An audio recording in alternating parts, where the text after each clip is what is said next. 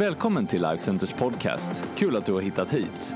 Du ska nu få lyssna på en predikan från en av våra gudstjänster. Du är alltid välkommen att besöka Life Center. All information du behöver hittar du på lifecenter.se.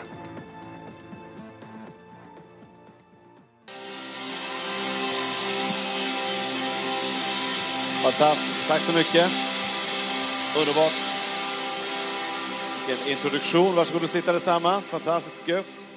Komma hit till Värnamo. Väldigt, glädje och... Jag, jag, behöver en, jag behöver en kopp kaffe till, känner jag.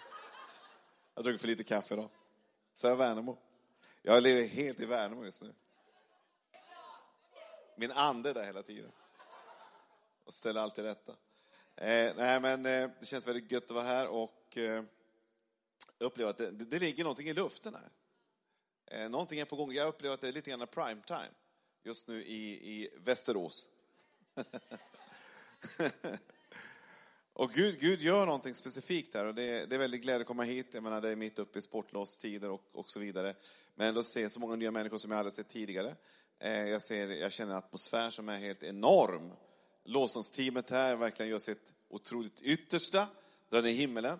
Det är sån enorm energi här inne och det händer så mycket just nu. Så jag vill bara uppmuntra dig, var vaken. Var alert, missa ingenting. Låt inte tåget bara passera, utan haka, haka på allt vad du kan. För det är nu det händer. Om alla gör lite, lite till så händer det ännu mycket mer. Därför att Gud vill göra så mycket här i vår tid och han har någonting helt unikt för dig. Han vill uppmuntra dig, han vill styrka dig. Därför att det bästa ligger framför. Gud vill ge dig hopp för framtiden. Gud vill ge dig hopp för det som ligger framför. Min predikan kommer att handla om hopp idag. Därför att det finns en styrka i ditt hopp. Det finns någonting helt unikt i hoppet. Eh, hoppet har en otrolig kraft. Ett brutet mot, står det, eh, suger märgen ur benen. Det är inget positivt, eller hur? Det är väldigt kraft i att ha ett brutet hopp. Men det finns också en otrolig kraft i att ha ett hoppfullt hopp.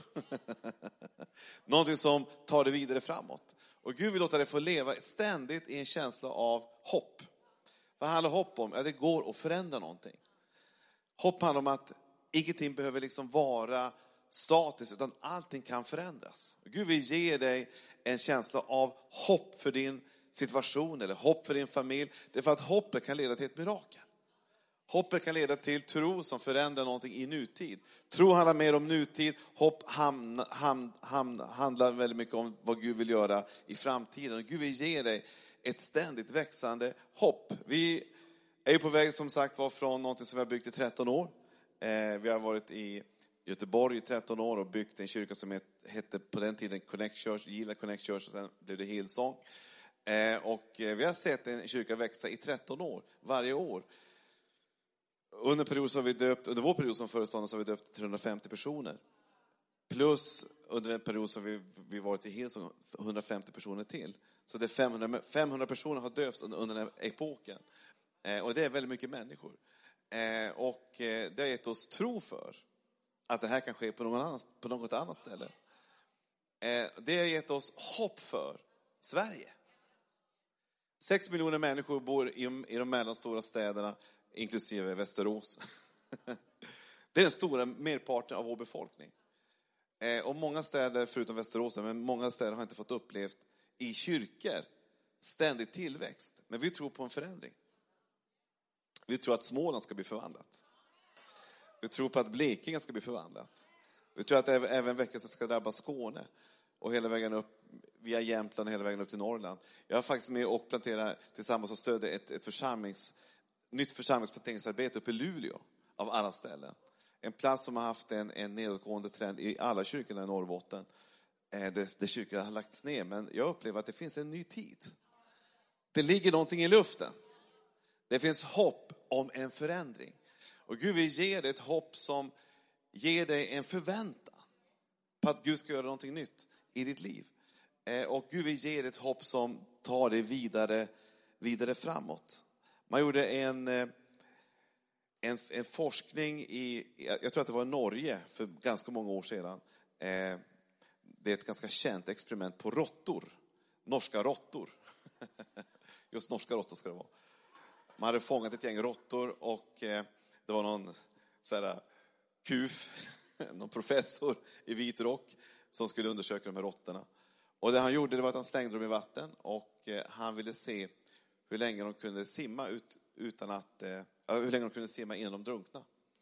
Eh, och de här råttorna, de, de höll på ungefär 15 minuter, sen så föll de ner allihopa och, och drunknade. Eh, som de, sen gjorde han ett experiment. Han, precis, han tog ett nytt, ett nytt gäng och, och la dem i vatten. Och precis innan de eh, skulle drunkna så lyfte han upp dem och gav dem lite andrum. Och sen tog han ner dem igen i vattnet. Faktum var att det var inte 15 minuter de bara simmade, utan det var, det var tre dygn till. Vad var, vad var den stora skillnaden? De fick hopp. Det är en otrolig kraft i hoppet, även hos små råttor.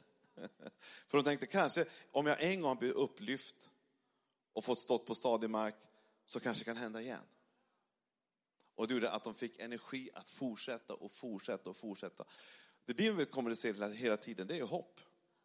Att vad än du möter för någonting, vilka utmaningar du än möter i livet, så finns det ändå någonting som kan förändra din specifika situation. Ibland tror vi att vi alldeles är unika i, vår, i vårt levnadsöde eller det vi möter just nu på jobbet, i vår familj, i vår, i vår kropp eller vad det kan vara för någonting. Men Bibeln säger att det finns hopp. Det finns hopp för din framtid, det finns hopp för din ekonomi, det finns hopp för din livssituation, det finns hopp för din tristess du lever just nu. Du känner att det går i cirklar, men Gud har en plan. Och han vill ge dig ett hopp och en framtid. Gud vill få dig att känna att, att Gud har någonting nytt och unikt för dig. Han vill ge dig en känsla av framtid, en känsla av förväntan. Och jag har upplevt när hoppet har drabbat mig väldigt, väldigt starkt, det gör att jag blir pigg i alla mina delar av min kropp. Och jag förväntar mig en möjlighet hela tiden. Jag ser inte glaset halvtomt, utan jag ser att det är halvfullt. Jag upplever att, att det finns unika möjligheter överallt, därför att jag har hopp. Och jag spanar inte först, i första hand efter det som ska understryka en känsla av att allting kommer att fortsätta som vanligt, utan jag spanar efter en förändringsmöjlighet. Jag spanar efter någonting kreativt. Någonting i mitt undermedvetna börjar spana efter det som jag hoppas på. Och Gud vill att du ska få den typen av bildtanke, den, den typen av förväntan i de lägena Gud vill föra dig in i. Gud vill ge dig hopp, för att där det inte finns hopp, där börjar saker och ting glida isär. I en familj eller på ett jobb, om det inte finns en hopp om förändring någonstans, så börjar saker och ting spricka. Saker och ting börjar distansera sig. Gud ger dig hopp. Man kan ju känna att man inte har hopp för det, det man tror på ens. Men Gud vill ge dig förnyat hopp. Så att du känner att du kommer ännu närmare. Det att det finns så mycket hopp här att ösa ur. Och jag behöver den energin för nästa säsong. Gud vill ge dig hopp för det du befinner dig just nu. För hoppet kan leda till tro som leder till ett mirakel. Och en förändring i ditt liv. Men allting börjar med någon känsla av hopp. Frisk luft, korsdrag. Någonting kommer över dig. Och du känner att det finns en förväntan i luften. Någonting friskt och fräscht kommer över dig. Hur många behöver mer hopp här inne? Hur många behöver liksom uppleva att Gud ger mig en förnyad bild på den framtid jag befinner mig i? Jag tror att svensk kristenhet i stort behöver mycket hopp hela tiden. Och det håller på att genereras ständigt och jämt för att det finns många exempel att titta på nu. Men Gud vill ge oss ännu mera hopp. För Gud har någonting nytt och fräscht. Han vill ge hopp till de som ännu inte kanske är innanför de här väggarna. Här finns hoppets språk hela tiden, för att vi lever i hoppet. Och vi kan förmedla det också. Men ju mer vi lever i hoppet, ju mer vi tittar på hoppet, desto mer kan vi också kommunicera ut det. Till de människor som ännu inte har så mycket hopp. Det finns en massa människor som inte har hopp, därför gör de alla möjliga tokiga saker. Därför att de har inte hopp. Är det riktigt illa, då kan man göra nästan vad som helst. Därför att man har inget hopp längre, det spelar ingen roll längre. Vad jag gör i mitt liv, därför att jag har inget hopp längre. Ingenting kommer att förändras, ingenting i min familj kommer att förändras. Jag har inget hopp, därför kan jag förstöra allting runt omkring mig. Därför att någonting i mig är redan kaos. Det finns ingen hopp om förändring, men när hoppet kommer in, där kommer livet in. Där kommer framtiden in. Där kommer förmågorna in. Och Gud tar fram det bästa ur oss. Om hoppet kan ta fram det bästa ur små råttor, hur mycket mer kan inte ta fram det ur oss också? Ny kraft och ny energi och ny vital känsla att Gud ska göra någonting nytt i ditt liv. Gud vill ge dig ett hopp som är stabilt och fast och förankrat. ett hopp för den samtid du befinner dig i. Vi ser en man här i Bibeln i Lukas evangeliet 7, en person som var en outsider, han var, han var, han var inte inne i, kan man säga, trosflowet så starkt, men han kom in mer och mer. Eh, men han, han blev en insider, för han blev ett exempel egentligen när det gäller tro. Eh, han är en man som, som eh, jag ofta går till, för han, han uppmuntrar mig i att verkligen våga tro på att det omöjliga kan bli möjligt. Vi ser det i, i evangeliet, Lukas evangeliet 7 här. Om en officer. När Jesus hade hållit hela sitt tal till folk, folket som lyssnade gick han in i Kapernaum. En officer där eh, hade en tjänare som var sjuk och döende. Han uppskattade tjänaren mycket och när han fick höra att Jesus sände han Jesus sände han några av judarnas äldste till honom och bad honom att komma och rädda hans tjänare. De kom till Jesus och bad honom ivrigt, han är värd att du gör det här för honom. Han älskar vårt folk och det, han, och det är han som har byggt synagogan åt oss. Jesus gick med dem. Han var nästan framme vid huset när officeren skickade några vänner och lät hälsa honom. Herre, gör det inte besvär, jag är inte värd att du går in under mitt tak. Därför, jag, därför tycker jag mig inte heller värdig att komma till dig. Men säg ett ord så blir min tjänare frisk. Jag är själv en man som står under befäl och jag har soldater under mig. Säg till en, gå så går han och till en annan, kom så kommer han. Och till min tjänare, gör det här så gör han det. När Jesus hörde detta blev han förundrad över honom och han vände sig till folket som följde honom och sa, jag säger er, inte ens i Israel har jag funnit en så stark tro. Och det som skickas ut återvände hem och tjänaren var då frisk. Han förundrade sig. Det är bara två tillfällen som Jesus förundrar sig. Det ena är i Nasaret, där ingen trodde. Och det andra är här. Det är en man som kom direkt utifrån, som inte var en del av lärjungarna ens. Trodde mer än någon annan. För att någonting hade hänt i hans hjärta. Hoppet hade blivit tro. Som gav eko ända till vår tid. Gud vill ge dig den typen av stabilitet. Gud vill ge dig den typen av, av tro och förväntan. Jag tycker ett, ett ord här som jag tycker är väldigt speciellt är att han känner sig inte värdig. Vad innebär det? Jag tror att officeren kände att han platsar egentligen inte in i ligan. Han var ju en outsider. Eh, han var ju vid det här laget ganska omtyckt för han hade en ganska positiv kurva i livet framåt. Han hade en, en, en resa där, där han skapade mycket positivitet runt omkring sig. Men jag är säkerligen helt övertygad om att hans, hans liv, om man skulle säga hans historik, inte hade alltid haft positiva förtecken. För han var en soldat. Han var en erövrare. Det var inte det att han var i försvaret, han var i anfallsarmén och skulle inta olika områden för det romerska imperiet. Det, var, det, var, det fanns blod på händerna. Och han kände sig, jag är inte värdig. Men du vet, tron bryter igenom det vi känner oss som mest ovärdiga. Det ger oss större favör än någonting annat.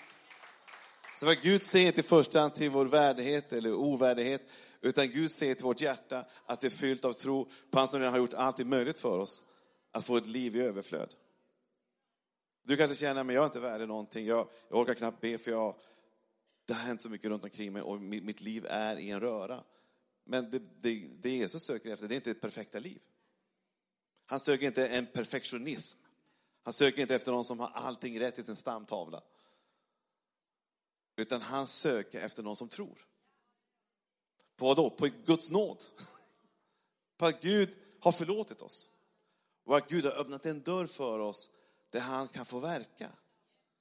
Med sin kraft och med sin kärlek. Den här officeren kände sig inte värdig. Men Gud gjorde honom värdig. Inte på grund av det han gjorde, utan på grund av vad, vad Jesus var på väg att göra. På Golgata kors. Där han vann seger för dig och mig. Och han vill att du ska få känna den känslan av att, att du är inkluderad. Det Jesus vill göra, är att han vill inkludera. Hur inkluderas man? Jo, genom tro. Genom att få börja tro på den levande Jesus. Så känner du att du inte bara står utanför, utan du kommer in. Och du får komma in i värmen, du får, som vi säger, välkommen hem. Du är hemma. Du är på homebase. Gud vill att du ska vara på hemmaplan. Vad är din hemmaplan? Trons liv. Vad är din hemmaplats? Hoppets väg. Jag tror på en förändring. Det finns inga hopplösa fall. Det finns inga hopplösa äktenskap. Det finns inga hopplösa eh, barn. Det finns inga hopplösa församlingar. Det finns inga hopplösa jobb. Gud kan göra ett mirakel. Om du tror på det. Fast för Gud är allting möjligt. Och vad han gjorde den här officeren, det var att han, han började mata sin tro och sitt hopp. Och det gjorde han framförallt genom relationer. Hopp börjar alltid, oftast, genom relationer. Det handlar väldigt mycket om vad vi omger oss med. Det är att någonting påverkar vårt hjärta hela tiden och vad vårt hjärta är fullt av, det börjar vi tala till slut. Och vi börjar lyssna till och vi börjar leva ut. Och vad officeren gjorde, det var att han smart nog började omge sig med trons folk, det, det, det av tro som fanns i närheten. Han började umgås med, med de judiska lärde. Eh, och han börjar komma in i den religionen och börjar förstå att det finns en Gud som älskar honom. Och det fanns en Jesus som representerar honom och en del sa till och med att han var Guds son. Och vi vet att han är Guds son. Men officeren börjar också växa i sin förståelse, precis som en alfakurs. Jag vet att ni är alfakurser där. Så han börjar förstå sakta men säkert att det finns någon Gud, det finns någon väg, det finns någon möjlighet. Och förståelsen börjar växa fram successivt i den här officeren som får en helt annan hednisk kultur och börjar förstå att det fanns en annan sida av livet. Det finns en trosida också. Och han börjar förstå det mer och mer och mer genom de judiska männen så börjar han förstå att det fanns någonting som han kunde få se en verklig skillnad i. Bibeln säger gång på gång att, att det är väldigt, väldigt viktigt att vi matar vår tro och beskyddar vår tro. Egentligen att vi beskyddar vårt hjärta för där, från där utgår livet. Och det finns en kraft i att umgås med trons folk. När du drabbas av en utmaning så är det inte bara sympati vi behöver, vi behöver tro också. Vi behöver inte bara, åh det är synd om dig, det kan vi behöva också. Men vi kan också behöva tro. Vi ber en stund. Vi tar en stund i uppmuntran, vi tar en stund av, att läsa Guds ord, vi tar en stund i lovsång. Så kanske vi börjar få lite hopp in i byggnaden och till och med kanske lite tro av förändring. Vi kan se och analysera alla möjliga olika utmaningar. Men jag, jag längtar att se på framtiden. Man kan se på det som har varit, men jag längtar att se vad har Gud framför. Gud vill ge dig tro för det som ligger framför dig. Bibeln säger så här, vidare säger jag er, om två av er här på jorden kommer överens, bara det kan vara en utmaning, om att be om någonting, vad det än är, vad det än är, kom igen, så skall de få det av min himmelske far. Det är ju enorma möjligheter. Varför då? Det är för att tro som kopplas med tro skapar mirakel. Och två troende kommer samman så är allting möjligt. Gud vill ge dig människor runt omkring som tror på att Gud kan göra någonting med de personer som finns runt omkring. Vi har, det är typ ett, ett barnmöte nästa vecka här. Allting handlar om tro här. Hur ska vi få in människor som kommer att sitta på de här bänkarna? Det handlar om att vi tror på att någon vill följa med. Därför så uppmuntrar varandra, inspirerar varandra att tro på din tro att ta med sig någon. Men är man med skeptiker så är det kanske inte lika lätt. Men vi är här för att uppmuntra varandras tro. Att våga tro på en förändring för de familjer som finns runt omkring. För alla behöver Jesus. Alla i Västerås behöver Jesus. Sa jag Västerås nu? Ja, vad bra. Alla i Västerås behöver verkligen Jesus. Gud vill se ett mirakel i vår tid. Så det är väldigt viktigt. Jag träffade en, en, en ung kvinna för ett tag sedan. Hon heter Matilda, hon var en, en av våra lovsångsledare. Hon hade ett behov, hon hade börjat tappa hoppet på att få eh, tag i en, i en kristen man. Hon var singel. Så hon kom till mig och, och det är klart, det finns ju alltid utmaningar om, om man kan börja känna frestelser i att ta, ta kompromissets väg och hitta en annan väg. Eh, men vi, jag sa att vi ger Gud en chans. Vi ber. Och Bibeln säger vad två eller tre kommer överens om i mitt namn, det ska ske. Och Gud ska ge det till dig. Så vi börjar tro på att Gud skulle göra, skulle göra ett mirakel. Så utan att gå ut på sjunde himmelen eller någon dejtingsajt så skulle Gud komma med ett mirakel. Jag tror på de sajterna också, om man är ledd av den helige Ande. Men vi skulle be att Gud skulle göra ett mirakel. Det skulle komma rakt ner från himlen.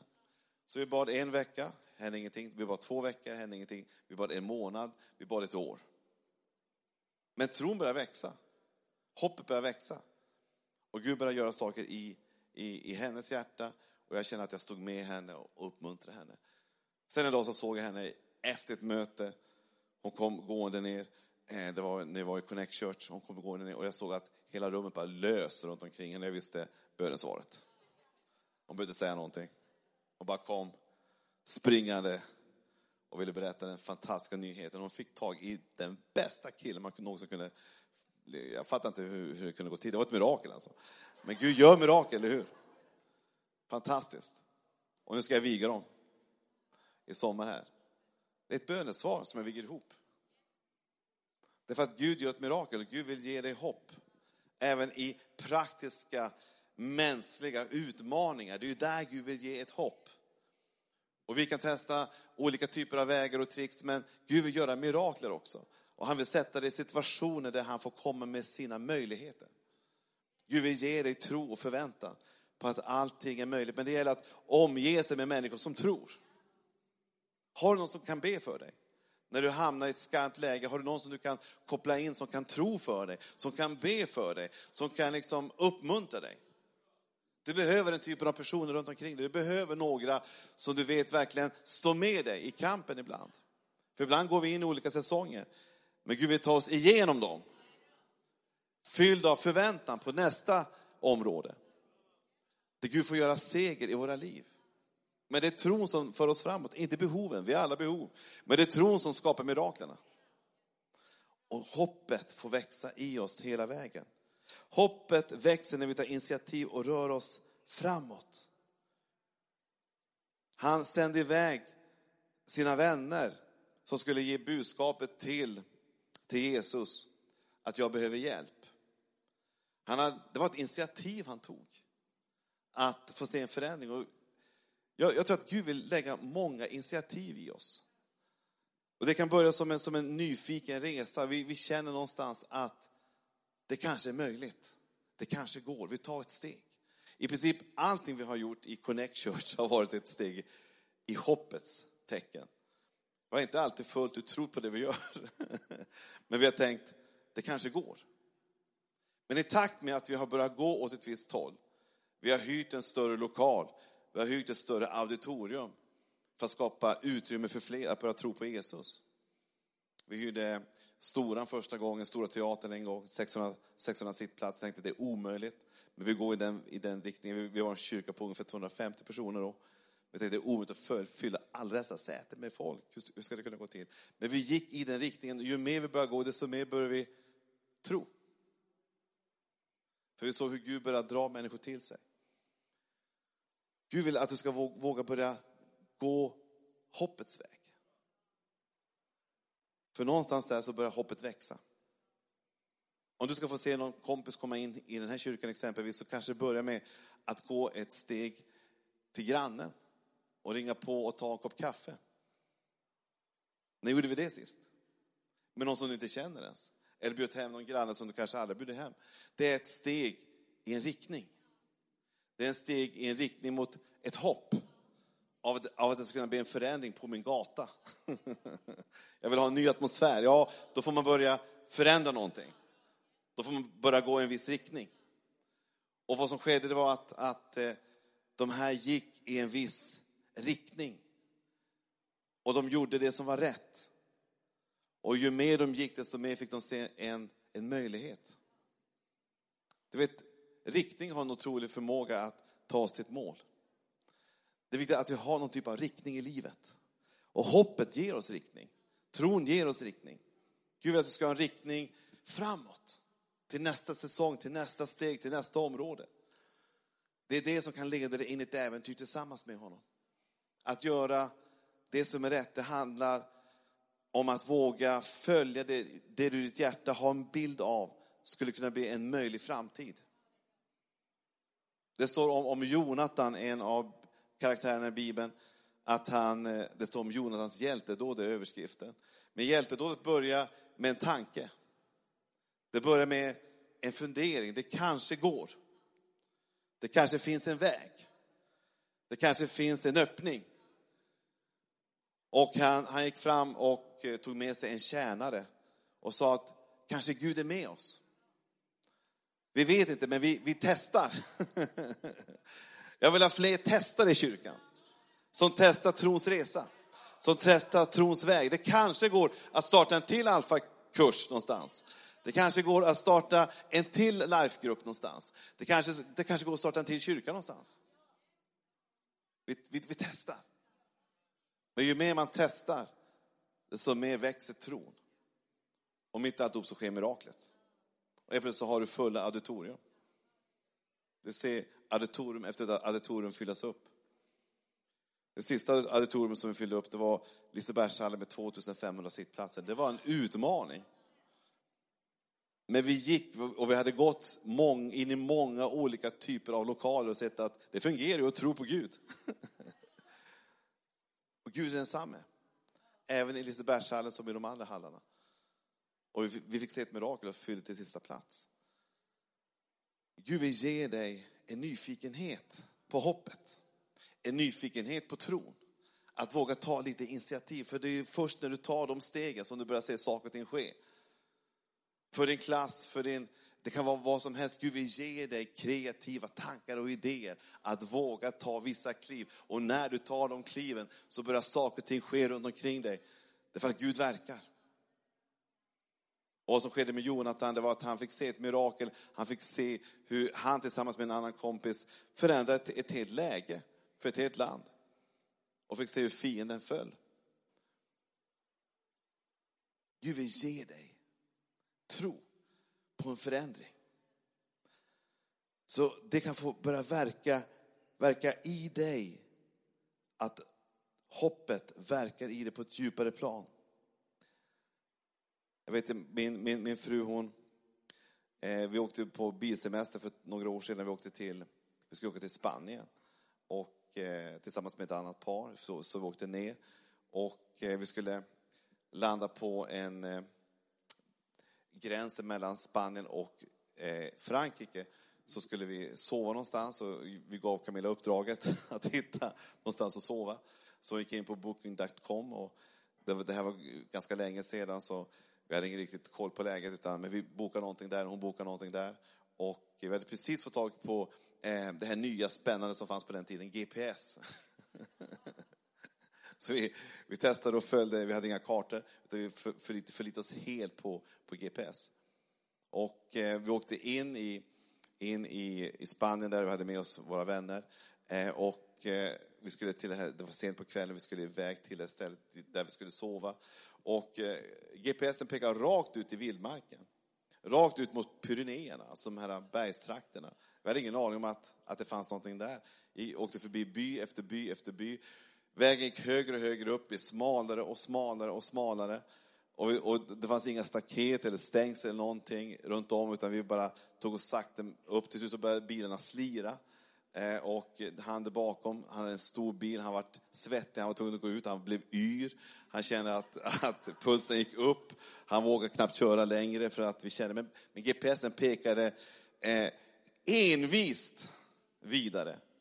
Och då, då får man ett val, antingen följer man GPSen eller så eh, söker man ett, annars sover man i bilen eller gör någonting annat. Men vi, vi bara fortsatte vidare och till slut så, så visade det sig att GPSen hade rätt. Och vi kom till ett fantastisk plats med en enorm utsikt över Pyrenéerna. Och där stod en sån här fransman med, med fantastisk mat framdukat för oss. Att det var klart, vi klev in där och vi kände att, att det var värt att följa hela vägen. Och jag tror att Gud vill att du ska få känna den känslan av att, att våga gå, även om du börjar känna det y, det känns svårt, det känns utmanande, så fortsätt och följ den GPS som finns på insidan. Därför att där framme så finns ett mål. Och det finns någonting som väntar på dig där framme. Håll fast vid det GPS som finns på insidan. Även om du kör fel ibland eller går åt ett visst annat håll så finns det en recalculating som kan föra dig vidare framåt till målet. Gud vill att du ska komma rätt in i det Gud har tänkt för ditt liv. Så hoppet kan också förvandlas till tro och skapa något helt nytt.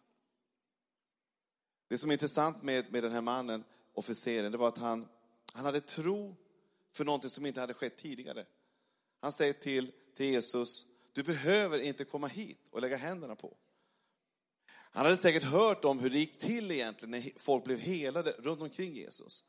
För Jesus var alltid i rummet, han var alltid där, han la alltid händerna på dem.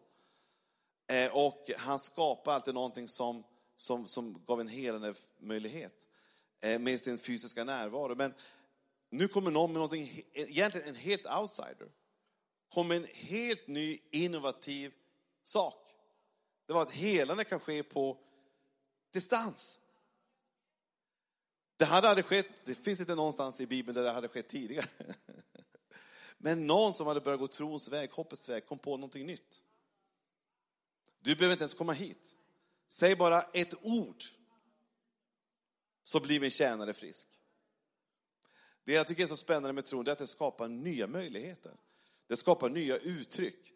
Det skapar nya vägar, det skapar ny kreativitet. Saker som aldrig tidigare skett. Därför att vad tron gör, det är att du blir lite mer modig. Du vågar göra saker du inte har gjort tidigare.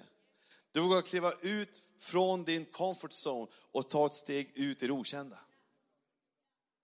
Det var exakt det som officeren gjorde. Han sa, du behöver inte komma hit Jesus, säg bara ett ord. Så blir min tjänare frisk.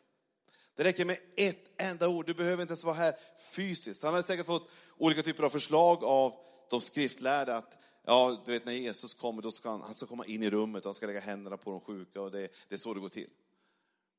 Men han tänkte, jag vill göra någonting nytt. Jag vill testa någonting nytt. Jesus, säg bara ett ord. Gud vill göra någonting nytt här i Västerås. Han vill göra någonting nytt i ditt liv. Han vill göra någonting du aldrig har gjort tidigare. Någonting som Gud vill leda dig in i. Och jag vet inte exakt vad det kan vara för någonting, men Gud, vill, Gud är dynamisk. Gud vill leda dig in i ett äventyr tillsammans med honom. Där du känner att du vågar göra saker och ting som du kanske aldrig gjort tidigare. Jag har ingen aning vad det är för någonting. Jag, ska, jag håller på att skriva en ny bok igen. Jag har skrivit bok tidigare, men nu ska jag skriva en bok om ett helt annat ämne. Det är någonting helt nytt. Jag har aldrig gjort det tidigare, men någonting i mig skapar hopp. om att det ska kunna gå att föra ut någonting som kan man, man kanske inte har fört ut tidigare. Och, jag, och, ju mer jag skriver, desto mer får jag tro för att det här, det här, det här blir en bestseller. det här kommer bli riktigt, riktigt bra alltså. Därför att jag börjar tro på det. Jag är på väg in i en inriktning. Därför att tro skapar nya områden, nya vägar, nya möjligheter. Tron är en övertygelse om det man hoppas, en visshet om ting man inte ser. Tron är en övertygelse om, vad då? om det man hoppas. Hoppet är där borta, men tron är här just nu. Hoppet finns där hela tiden, som någonting som är en lampa som visar vägen framåt. Men tron skapar förutsättningar här och nu. Och Bibeln säger att det finns en frälsning som väntar på dig, men du kan bli frälst här och nu. Du kan ta emot Jesus här och nu. Det finns en himmel där framme, men redan nu kan du få uppleva himmelen. Det finns, en dag ska vi vara, alla vara helade, friska och fräscha i himmelen. Men det finns, ett, det finns ett helande här och nu. Gud kan göra ett mirakel även nu. Det finns ett hopp om att Gud vill restaurera olika typer av relationer, men det finns, det finns en helande upplevelse här och nu i ditt hjärta. En dag ska vi alla sova som, som lamm på gröna fält. Men du kan få uppleva hur du redan nu börjar få en bra nattsömn. Därför att tron, tron är dynamisk. Här, det är nu miraklet kan ske. Nu är frälsningens dag. Nu är miraklets tid. Nu är möjligheternas tid. Just nu. Just nu kan Gud göra ett mirakel i ditt liv. Du tänker att, att, att det är långt kvar. Och lärjungarna kom ofta till Jesus och sa att, att, att eh, jag menar, nästa säsong och nästa epok och Jesus säger själv gång på gång att vi, vi har mentalitet av att om fyra månader så är det skörd. Men, men Bibeln säger att idag är frälsningens dag. Lyft blicken och se att, att fältet har redan nu mognat till skörd. Jag tror att det är just, vi tänker att, att fylla de här lokalerna och ha två, tre, fyra, fem gudstjänster här inne, det är någonting långt där framme. I nästa decennium. Men tänk om det är nu. Vi tror på jättemassväckelse i Västerås. Det kommer att vara tusentals människor. Vi drömmer om det, vi tror på det, vi lever i det. Men faktum är att det kanske är nu det händer. Det kanske den här veckan det börjar ske. Någonting som aldrig har skett tidigare. Någonting som aldrig någonsin kunde förvänta. Men det är nu det händer. Vi tänker att det är långt borta att min klass ska bli frälst eller mina kompisar ska ta emot Jesus. Men faktum är att Gud vill dra allting därifrån till hit. Hoppet är lampan framåt så att du går i rätt riktning. Men tron skapar förutsättningar just nu. Nu kan miraklet ske i din familj. Nu kan miraklet ske i ditt liv. Nu kan miraklet ske i din kropp. Nu kan miraklet ske i din själ. Nu kan miraklet ske i dina relationer. Nu kan miraklet, det, det andliga mirakel du längtar efter, att få se ett mirakel där du kommer in i ett, ett dynamiskt liv med Jesus. Det behöver inte ske långt där borta. Det kan ske precis nu. Därför att Gud är nuets Gud också. Han är framtidens Gud, han är det, det förflutnas Gud, men han är också nuets Gud. Och vad officeren fick vara med om, någonting helt unikt. Det var att det han drömde om, det han hade hoppats på, det blev inte något som var förpassat till framtiden. Det skedde precis, precis exakt när Jesus sa sitt ord, så skedde miraklet. Det finns ett ord som håller på att förlösas över ditt liv just nu. Det finns ett ord från himmelen som håller på att förlösas in i din ande just nu, in i ditt liv just nu, in i din tanke just nu, in i ditt undermedvetna just nu. Ett, ett, ett ord som kan skapa helt nya perspektiv, helt nya möjligheter, helt nya drömmar, helt nya mirakel i ditt liv, helt nya initiativ i ditt liv. Gud vill göra det i ditt liv just nu. Han är en god Gud. Ska vi stå upp allesammans? Och tacka Jesus och så lyfter vi våra händer mot himmelens Gud som vill göra ett mirakel i det just nu. Han vill öka hoppet. Han vill öka strålkastarljuset framåt. Det förflutna var bra, men någonting bättre ligger framför. Någonting större ligger framför. Någonting mer ligger framför. Men han vill också göra ett mirakel, inte bara långt där framme, utan här och nu också. Du tänker att det är tre, fyra månader till, men Bibeln säger att nu är frälsningens dag. Det är nu det kan ske.